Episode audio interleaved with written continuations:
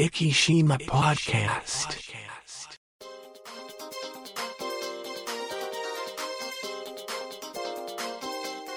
この番組は、イキのちょっとしたニュースを Facebook 上でお伝えしております。生島 Facebook ページの管理集団、IKIs11 が制作、配信し、イキの最新ニュースやゲストトークをお伝えいたします。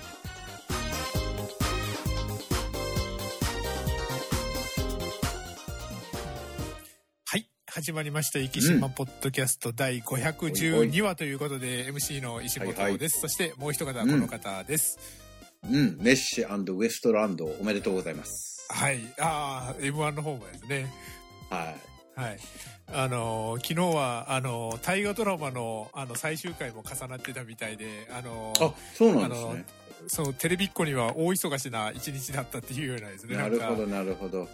なんか、あの、大河ドラマが今、えっ、と、6時か7時にちょっと前倒しであの BS かなんかでやってるんですかね。ああ、でやってますそれでね。はいはいはい。で、それを見て、M1 を見て、で、それで、あのーワールドカップの決勝を見るってなんか、流れの方が多かったみたいで、はい、あの、大変だったみたいなんですね。うん。ああ、でも本当、あの、今日のトークテーマ、この後いよいよ終わりって、もうあの、何の話かって言ったら、ワールドカップの話になるわけですけども、でもまあ、暮れも近づいてきたりとかです。ね、そうです。いやー、はいはいはい。ちょっと、まあ、あのーメッシというですね、まあ、あのーうん。もうこの、なえっ、と、だから、えっ、と、この20年ですね、あのーもううんサッカー界を引っ張ってきた天才がいて、そのメッシの大団円としてはもう最高な エンディングだったのかなとですね。本当本当いやいや、はい多分ね、みんながね、メッシに勝た、一回ぐらい勝たしてやってくれっていうそうです。ね。はい。なんかあのフランス人の人たちも思ってたって話でありますからね。はい今、あの、メッシ自体が、あの、パリ・サンジェルマンっていうフランスのチームにねいるっていうのもあっそうて、ですねあの、。フランスの方もちょっとそう思ってた方もやっぱりいらっしゃったのかなとですね。なるほど、なるほはい。いやーでも、今回、あの、決勝、僕はあの、94年のアメリカワールドカップが初めてうん本格的になワールドカップで、そこから、はいはいえっ、と、8回目のワールドカップ決勝だったとど。思うんですけど、もそう。間違いなく決勝としてはベストゲームだったかなとああ、そうですね。はいなかなかね。はい。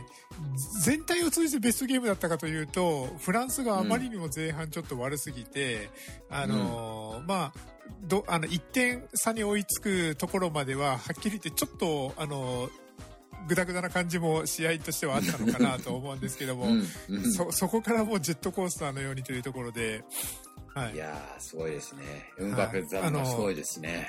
はい。ちなみに、あの、ダダ漏れさんは、あの、後半15分ぐらいで、あの、寝落ちしてしまったみたいで、あの、要するに、あの、さっきのあの、ジェットコースターのところから全然見てないっていう。なるほど。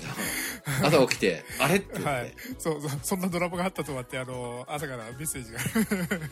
いや、今日でも、あの、うちの妻がはいずっとこうなんか調べてたみたいで、ワールドカップのあのトロフィーって、い本物にされる人は限られてるって本当ですか？そうなんです、そうなんです。あの、ね実際に、あの、ワールドカップを制覇した、そのチームメンバーだったりとかですね、そういう方じゃないとうんうん触れられないように。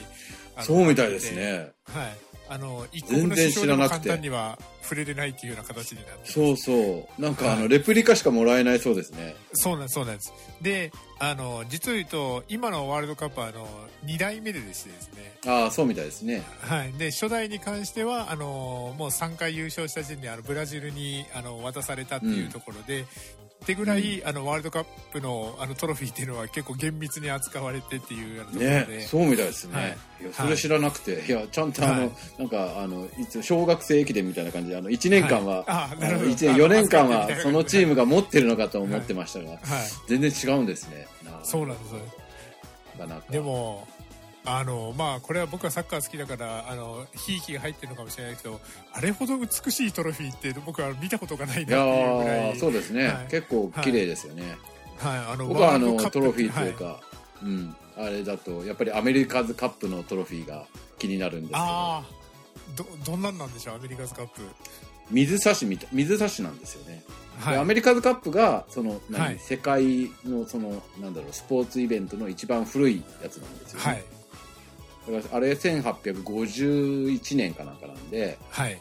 ワールドカップは1930年かなんかなんですよね。そうですね、30年ですね。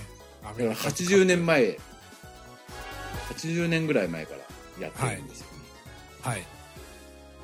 あ、今、えっ、と、ちょっとアメリカーズカップトロフィーでちょっと調べてみたんですけども、あうん。えっ、と、ビトンが作られてるって書いてますね。ああ、なんか銀の水差し。銀牌、銀牌なんですよ。ああ、なんかこれ本当だ。なんかすごく美しいというか、そうそう。はいこのと、これを一回ちょっと見てみたいんですけどね。ああ、なんか本当フォルムが、あのーなんでしょう、あのートロフィー、トロフィーというよりかは、なんかあのーお金持ちの家で、あのーなんか飾られてそうなんですね。なんかすごい素ね。本当ですよね。はい。そうそうほうほうほう。ビトンが作ってるって書いてますね。で、あのーなんか、あのー日本で開催された時にあの、孫さんがですね、あのー一緒に、あの、トロフィーと一緒になんか、あのー写真撮影とかやってるのがいっぱいバーって出てきてますけども、た確かに何年か前アメリカズカップ日本にやってきましたもんね。そうですね。なんか日本をあのではい取ろうとしたんですけど、やっぱり無理だったって感じです。うん。はい。で、それでまあ、あのーワールドカップ、まあ4年に一度っていうところで行われはいはいたオリンピックとかもそうですけども、この4年に一度って結構絶妙だなというところで。本当ね。はい。毎年やってたらね、飽きちゃうもんね。あ、そうなん M1? ですそれ。あ 確かに。M1、M1 ももしかしたらあの2年に一度ぐらいがいいかもしれないですね。ねいいかもしれないですね。今回18回目だったみたいですけどね。はい。僕はあの、今回、まあ、ワールドカップでちょっと眠かったのもあって、M1 は正直全く、あの見てなかったんですけども、あなるほど、なるほの、まあ、まあ、そ M1、若手がですね、あの、まあ、うん競技漫才としてやっていくって中で、なかなかテレビとかいっぱい出てる人は難しいっていう時代になってきてるっていうところもあって、ど。はいはい。あの、僕は無知なのかもしれないですけど、今回出てる人ほとんど知らなくてっていうところだったので、本当ねはい。なかなかこう、若手がいっぱい出てますからね。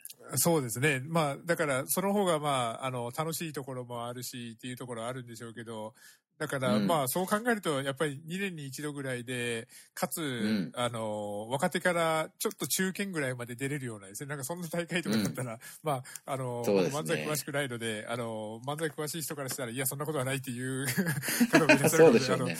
知らないジャンルについてはあのああまり多く語らないようにするのが鉄則だと思 いますので、この辺にしとこうかなと思うんですけど、でも、はい。オリンピックも、あのね、エンバペがやっぱり今回もものすごく落ち込んでた。まあ彼まだ若いし、もう今の時点で、あのに二つの大会でものすごい点数取ってるから、まあ間違いなく歴代最多得点はもうしょいつか更新されると思うんですけどああ、、そうですね。うん。それでもそんな若い選手でもやっぱ4年って言われるとやっぱ長いんですよね。いや、そうでしょうね。はい。だから、あの、4年に一度っていうのは本当に絶妙だなっていうのはやっぱりすごく思いますね。うんで、まあ、あの、長友選手とかもワールドカップの決勝を見て、ツイッターとかですごく興奮したみたいで、まだまだやめて、はい。やめれ、やめるわけにはいかないなみたいなことを言ってたから、もしかしたら4年後を目指すのかなと思ったりですね、はい本はいはい。田選手も、本田圭佑さんもあの回数の中で、いや、まだは俺も復活しますよみたいなこと言ってましたし、ね、だから、やっぱり、はい、特に今回のワールドカップは本当にですね、大会全部を通じてさっきの、あのー僕は8大会見てきた中でやっぱり最高のワールドカップだったかなと思いますね。はいはいはいははいい。そうですね。強いチームが勝って、でも、あの、うん波乱もほどそこそこあって、で、日本もある程度躍進してっていうところで、そうそう。あの、もう、あの、大会の形としてはものすごく、あの、面白かったなっていうのが、だいからやっっぱりちゃ盛り上がりましたもんね。はい。で、本当に今回、この決勝も12日曜日の12時からだから、普通やっぱりみんな、あの、そんなに興味がないものだったら寝るようなところでも、うん。うんだいぶいろんな普段絶対サッカーこの人見てないよねっていう人でも結構見てましたもんね、聞いてたらですね。やっぱアベマを見てた人も多かったみたいです。そうですね、はい。もう本田選手、本田圭佑さんのあの、アルゼンチンビーキがものすごいっていう、なんかあの賛否があったっては言ってましたけど。なんでかあの、飲み、飲み屋で、あの、画面を見ながら解説してるみたいな感じですはいよね。そうはい。あの、新時代の松木安太郎ってなんか言われてますね、今回。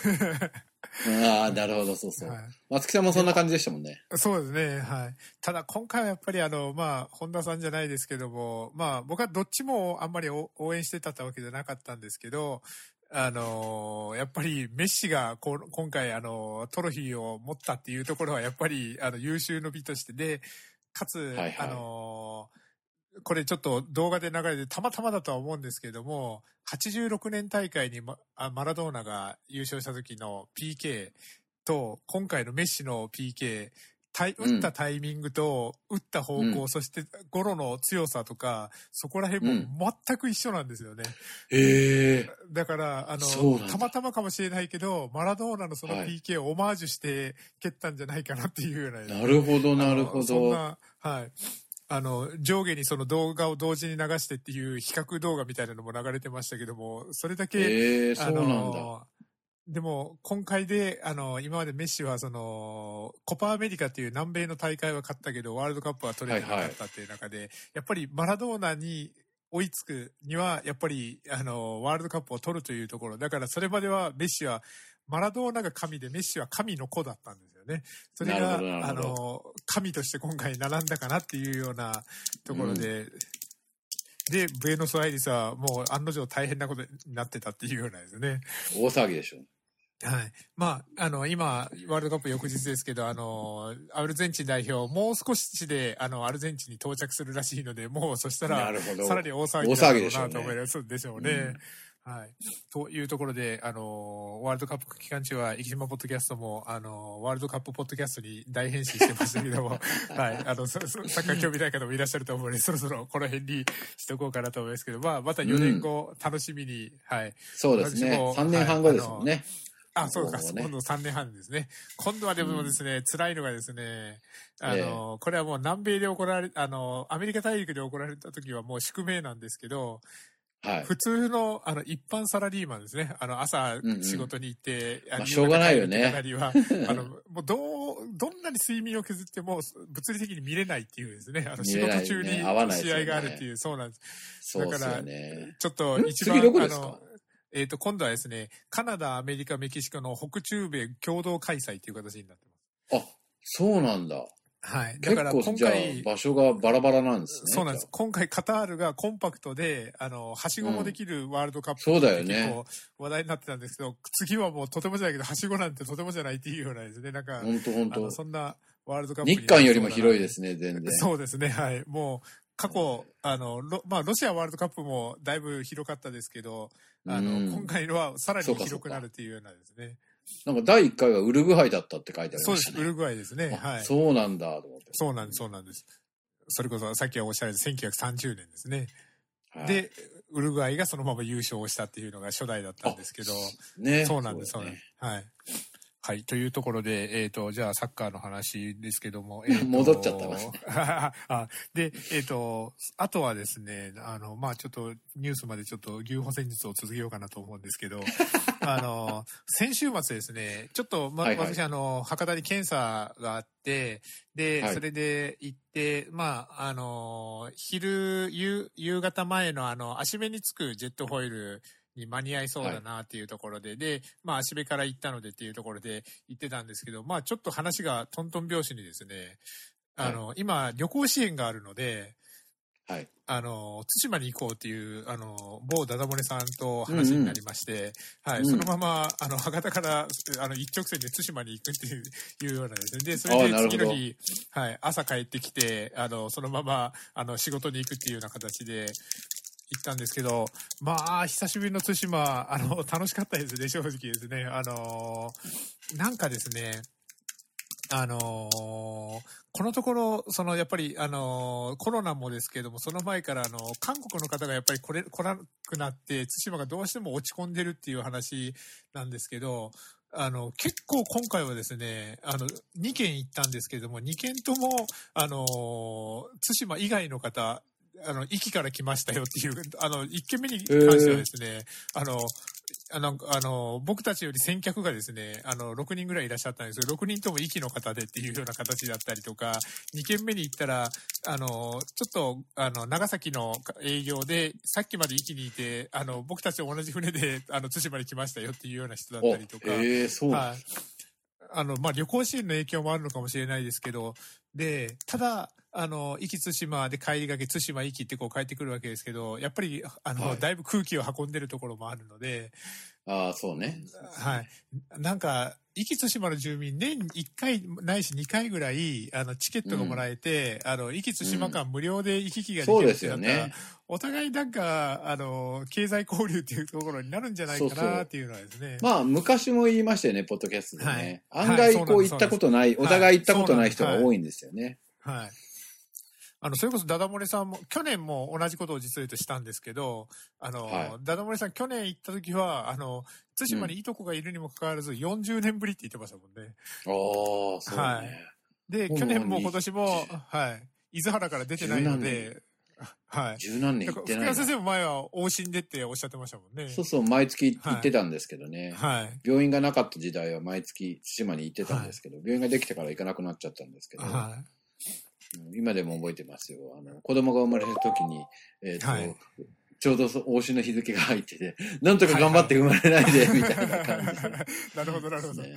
あの、そういう時に限って、あの、海が荒れてとかならなくてよかったな、そうそうそうそう、そうなんはい昔帰って、あの、重視会の仕事で対馬にはい挨拶に行かなきゃいけなくて行ったら、はい。台風、え？お台台風だかなんかにま巻き込まれて、はい帰ってくるのにはいはいはいはい5時間ぐらいかかったことがある。船で船ってこんな嵐の時に出れるの？っていうような時に。はい結構、結構あの、対馬海峡ですね、あの、こんなに揺れるのに船出るんだなっていうようなチャレンジがありますもんね、結構、そうう。そう、ありますよね。あれなんでしょうね。おそらく、ああの、のえ壱岐博多間を、あの、流したいがために、なんとか対馬壱岐間は頑張っていくっていうような、なんかそんなところもあるのかなとちょっと思ったりですね。ああ、思いますね、思います、思います。は確かに。まあね、行き水道はそうでもないですけど、対馬海峡はすごい時ありますよやっぱ外ね。海に出たような、そんな感じで。いや一気にほんと変わりますもんね。やっぱ外海に出るとやっぱ違いますよね。そうですね僕。か、あのーどこだっけ？沖ノ島？はい。に行ったことがあるんですけど、沖広島はすごそうですね。いやーもうね、すごかったですよ。もう笑いが出るぐらい、はい船ってこんな揺れるんだっていうぐらいでした。壱岐対馬以上にあの遮るものもないし、フェフェリーも、あの船もそんなに大きくはないでしょうからですね。そうそうそうそう、その時はなんかあの漁船の、なんだ、海上タクシーみたいな船だった。はいはいはいはいはいはい。飛ぶ飛ぶ。はい。もう本当に笑いが出るぐらい飛びましたね。2時間ぐらい。あれですよね。あのーで、あのー島に入るのに、あのー裸で海にそうです、そうです。みそぎをしないといはけないので、はい。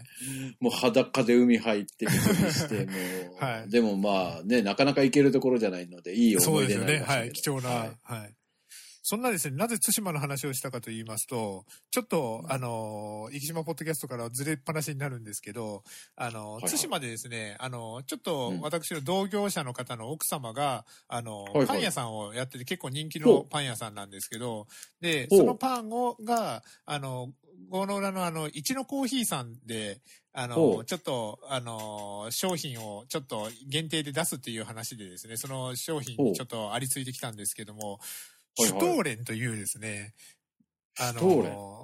はい、ドイツのケーキになるんですかね。あの、それを。ですね、はい。あのー売ってまして、で、それでちょっと買ってみたんですけど、あのーまあ、なんか、えっ、とですね、書いてます。ドイツのクリスマスパン。ケーキじゃないです。クリスマスパン、シュトーレン。はいはいはいはいドライフルーツやナッツがぎっしり、あえっ、そうそうそうそうと、練り込まれた生地をたくさんのお砂糖で覆って作られた特別なパンですというところで、はいはいはいはい。僕はあのライブで粉砂糖みたいなのかけたやつ、そうなんです、そうなんです。。はい。ナイフでザクザク切って食べようかなと思ったら、あの、ダダモリさんに、そんな食べ方じゃないって怒られてですね。うん。はい。っていうのも、これ、あのー本当に毎日ちょこっとずつ切っていって、味が変化していくのを楽しみながら食べる、なんかスイーツらしくて、そうなんだ。で、はい。毎日薄くスライスして、ちょっと、ちょっとずつ食べていく。で、そしたらフルーツの味が変わっていく過程を楽しんだりとか、で、クリスマスに向かって、ドイツとかであの、4週間ぐらいにわたって一つのケーキを、あの、食べていったりとかですね。なんかそういうような、はい、食べ物らしいんですけど、あのーで、それを僕はあのー頭からかぶりつこうとしよったから、あの 何をやってるんだって言われても知らないですよね、こんなシシュトーいやいや、確かにね確かに。はいそうですね。で、まあなんかその食べ方食べ物ありますかはい。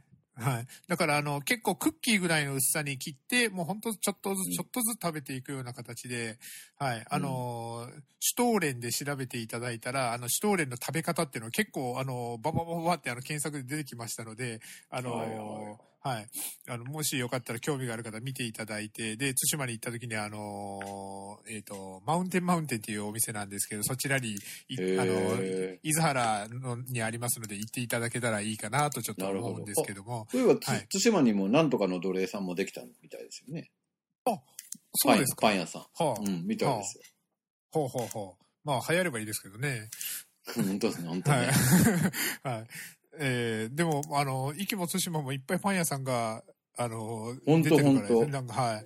あの、いえいえ、生き残りもパン屋さ大変だろうなと思いながらんの、。その、なんだろう。はい捜査状あ況はどうなパン屋さんのあれ、はい。に人間、人数？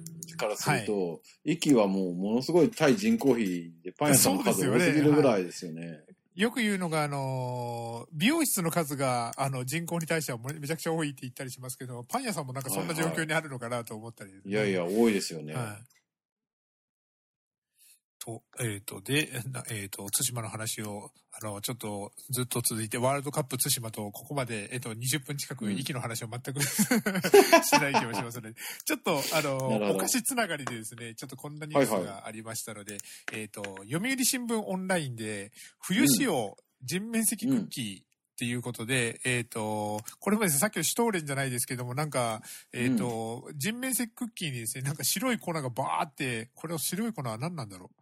えっ、と、小麦粉や、ねえっ、と、古代ま、古代米粉だったり、うん。えっ、と、卵のほかマカダミアナッツやホワイトチョコレートを生地に練り込み表面にさ、あの、こふ粉糖っていうのかな？粉粉の糖ですね、をまぶしたものということで、はい。あのー来年3月ぐらいまで、えっ、と、一国博物館で発売されますということで、クリスマスや年末年始を贈り物としておすすめです。館内で人面積の実物も展示しているので、見て食べて楽しんでほしいですと、うん。あの、展示しているものを食べちゃいけませんけど、クッキーの方を食べていただけたらなと、はい、うん思っております。えっ、と、人面積を再現したクッキー、白雪という名前で売られているそうですので、ぜひあの、見かけた方は購入していただけたらなと、はい、思っております。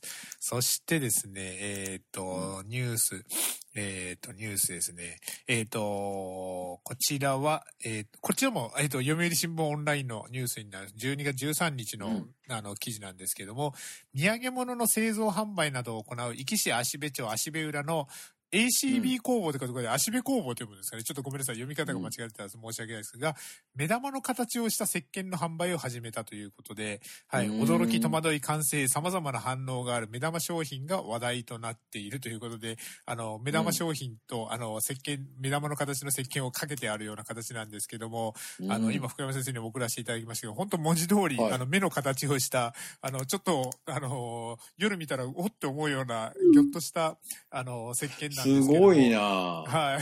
すごいでしょ、これ。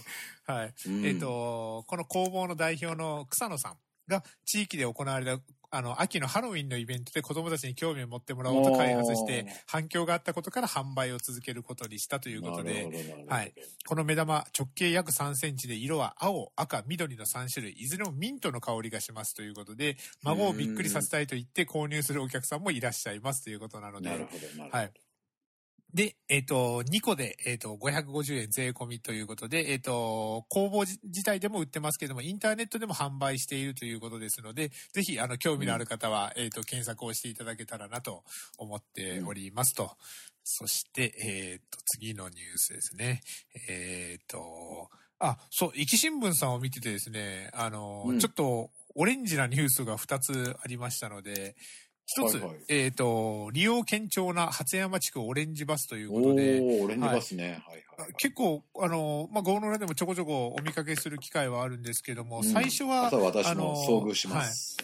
一月90何人ぐらいしか利用してなかったものの、えっ、と、どんどんどんどん利用者数が増えて、今ではあの月に150、60人っていう形で、あの、利用されているという。で、年間に直すと、今、あの、1200人ぐらいが延べ人数で利用されているということで、かなり、うんあの、利用者数が増えていると。はい。で、それで、ねあのはい。地域交通がなくなるっていうのは一番、はい足がなくなると一番やっぱりね、痛手ですからね。で、これの実績を受けて、えっと、来年度から箱崎地区でも、こういう、あの、オレンジバスっては言わないと思いますけども、同じような路線バスですね。こういうのが、うんあの、路線バスなんですかね。えっと、ココミュニティちょバス。っとやっぱり、あれだよね、はいコミュニティバス、あの、生島、はいじゃあ、色シリーズで行ってもらうと。ああ、そうですね。箱崎何色がいいですかね。箱崎カラーがあるでしょうからね。はい。そうですね。あの、まあ、でも、あの、初山のオレンジほど、あの、なんでしょう、あの、定着してるカラーはないかなとはなかなか思う。んいやいや、僕らまでは、オレンジジャージじゃなかったんですよ。あなるほど僕らの下の代からオレンジジャージに、はい。ええはい。なってですね、うちの妹とかオレンジジャージだったんですけど、はい。あの、弱い時はあれが嫌で嫌だったっていう話ああ、なるほど、なるほどはい。テニスとかバスケットとかこう、なんかめちゃめちゃ強くなると、うん。おはいオレンジを見るだけで始め来たなるほぞみたいな話になるって言ってましたね。あのーオランダ代表が、またサッカーの話に戻っちゃうんああ、そうですねオ。レンジ、オレンジですもんね。オレンジですよね。で、でそれで、あのーこれ、あの、ボブさんが喜ぶネタですけど、あの、F1 の、あの、チャはいはいはいはいあの、2年連続チャンピオンのマックス・フェルスタッペンはいはいはいがオランダ出身で、あの、フェルスタッペンファンっていうのがですね、あの、全、もうどこにでも現れるんですけど、もうみんなオレンジ色のカラーで一角を、うん。あの、だから F1 のコースどこに行ってもあの、オレンジコーナーがあるっていうようなですね、なんかそんな感じで、うんなんか、そういうのを見てるし、オランダ代表を見てるから、なんかオレンジ僕はすごく強そうな印象を持ってるので、はい。だからこの初、はい初山オレンジも、なんかあの、強者の、はい、あの、はい。なんか印象を持ってますので、ぜひ、はい。はい。で、箱崎は何でしょうね。箱崎から、えっ、と、はい、箱崎、そうですね、箱崎も何度か色バスにしてもらえたらですね、うんちょっと箱崎カラーとして定着していくかな。わかりやすいかも。はい。そして、オレンジと言ったらですね、えっと、ちょっと前回がですよ、あの、実は収録がだいぶ早かったので、まだあの、ライブの前だったんですけども、オレンジレンジライブ歓迎委員会出迎え見送りでおもてなしということで、そう。はい。うんうん結構、あの、周りでもオレンジ、レンジさんのライブ行かれて、で、あの、当該から来てる非常勤のお医者さんとかもちょっと行って、なんか、結構、あの、MC の時に、あの、生きネタを仕込んでて、なんか、うん MC の、ほほぼ9割8分ぐらいが、あの、壱岐のネタだったっていう、あの、相当し、へーあの、ネタを仕込んできてたっていうようなですね、なんかそんな。噂も聞きましたけども。で、あのー今まで、えっ、と、壱岐はもう、 B'z 2015年ってことはもう8年前になるんですね。 B'z から始まってね。はい。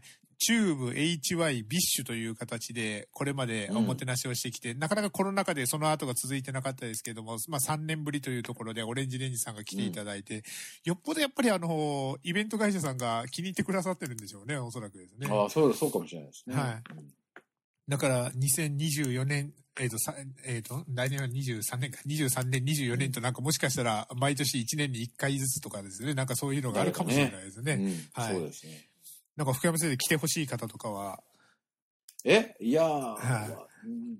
これね、竹内まりやを聞きたかったんですけど、ああ、はい。それでね、夫婦で行きたいっていうんで、はいはいはい。コロナの時、去年から、D はい DVD を買うと優先はい。チケットはいが配布されるみたいな形があって、で、な撮ったんですけど、中止になったんで、あで DVD でだけまだ見てねえなってああ、なるほいう、ど。つい何日か前かも話になったんですけど、もうでもこのこの時期年になると齢的にないだろうな、つって。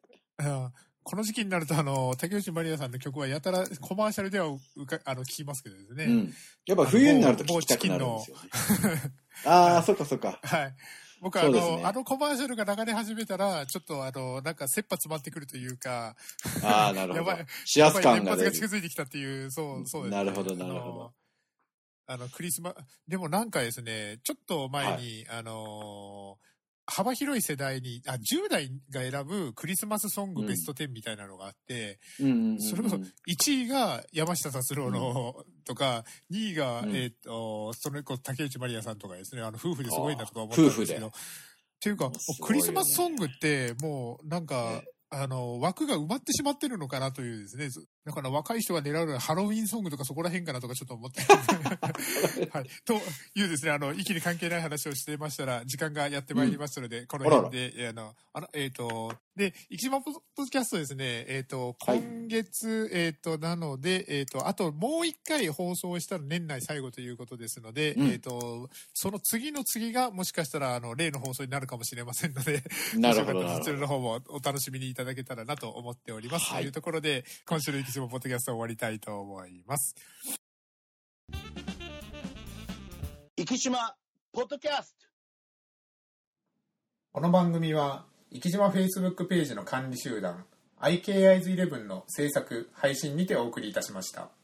生島 Facebook ページに興味のある方は、Facebook 上で、生島と検索していただき、ページ内にていいねを押していただけたらと思います。